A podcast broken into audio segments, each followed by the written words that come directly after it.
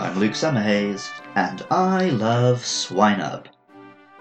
Apparently, wild boar are a constant concern when climbing mountains in Japan. I first noticed a lot of warning signs on this subject around Fushimi Inari in Kyoto, the gorgeous mountainside shrine with the 10,000 torii gates.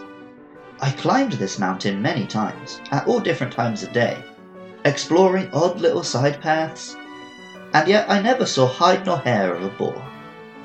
Here in Nagano, where I really got into hiking, I also see and hear warning signs about dangerous boar.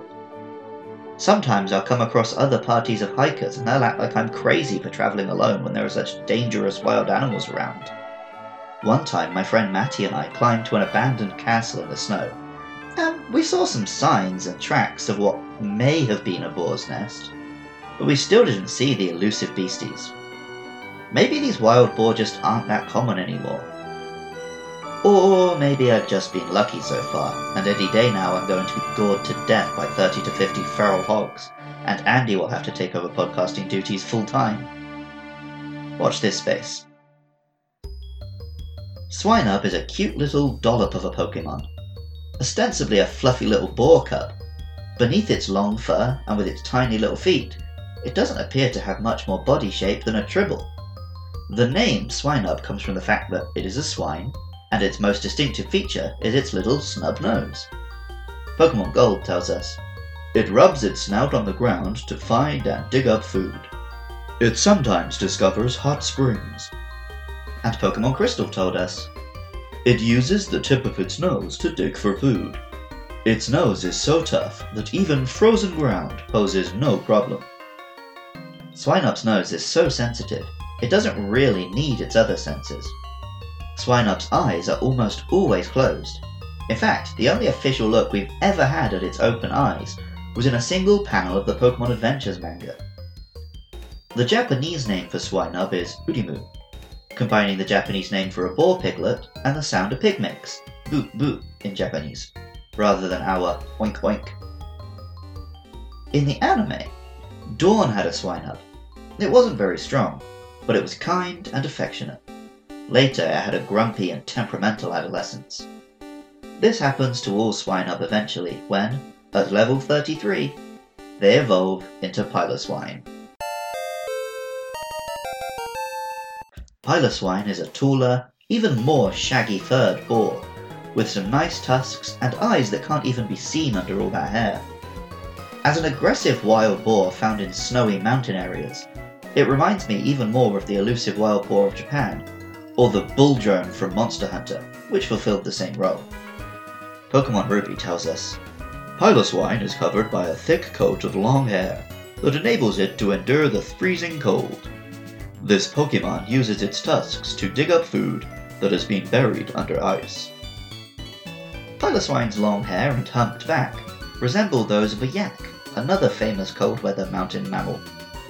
As Piloswine's body shape makes it a little difficult to tell the difference between its head and body, the hump shape also resembles the tall head traditionally associated with the Yeti, the infamous snowy cryptid. Pokemon Crystal tells us, although its legs are short, its rugged hooves prevent it from slipping, even on icy ground. Speaking of icy ground, Piloswine is an ice and ground type Pokemon, a typing unique to this family. While this typing has a few weaknesses, particularly to all three starter types, it has a couple of immunities and a lot of resistances. It was also super effective against the biggest threats in the game back in Generation 2, Raikou and Zapdos. Of course, this Pokemon really gets competitive at the next level. Although Piloswine could learn Ancient Power in earlier generations, from the fourth generation, if we level one up which knows this move, it can evolve to a powerful prehistoric form, Mamoswine. Piloswine had some small tusks befitting a wild boar. As Mamoswine, those tusks have grown to elephantine proportions. Combined with an increased size and that name, it's no mystery where Mamoswine's inspiration comes from.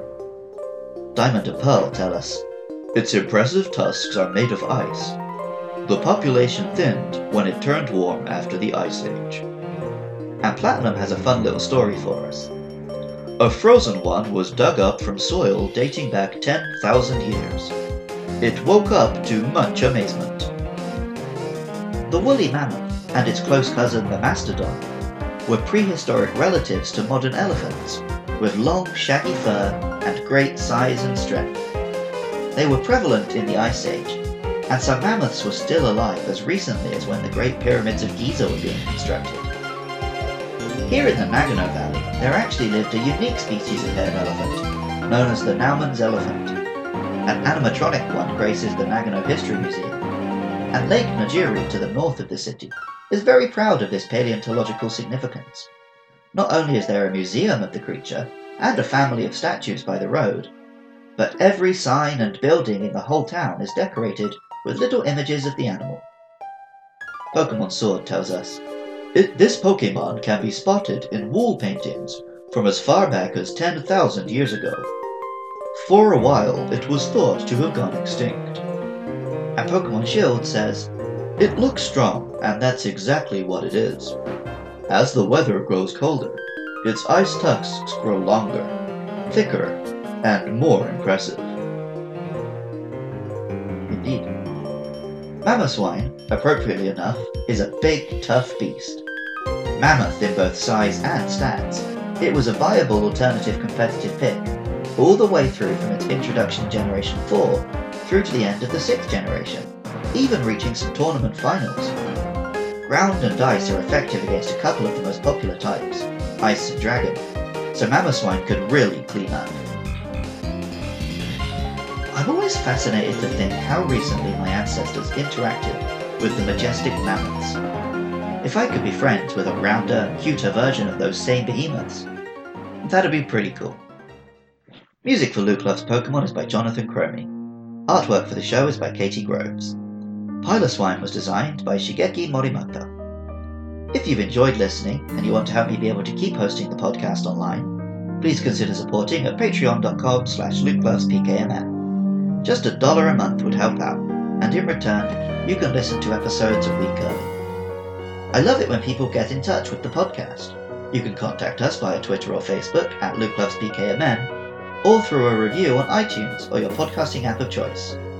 Our next couple of monsters will be Corsola, and of course that will include Galarian Corsola, and then Remoraid. Feel free to get in touch not just about those, but any monster. And if somehow you're not sick of my voice yet, check out my other podcast.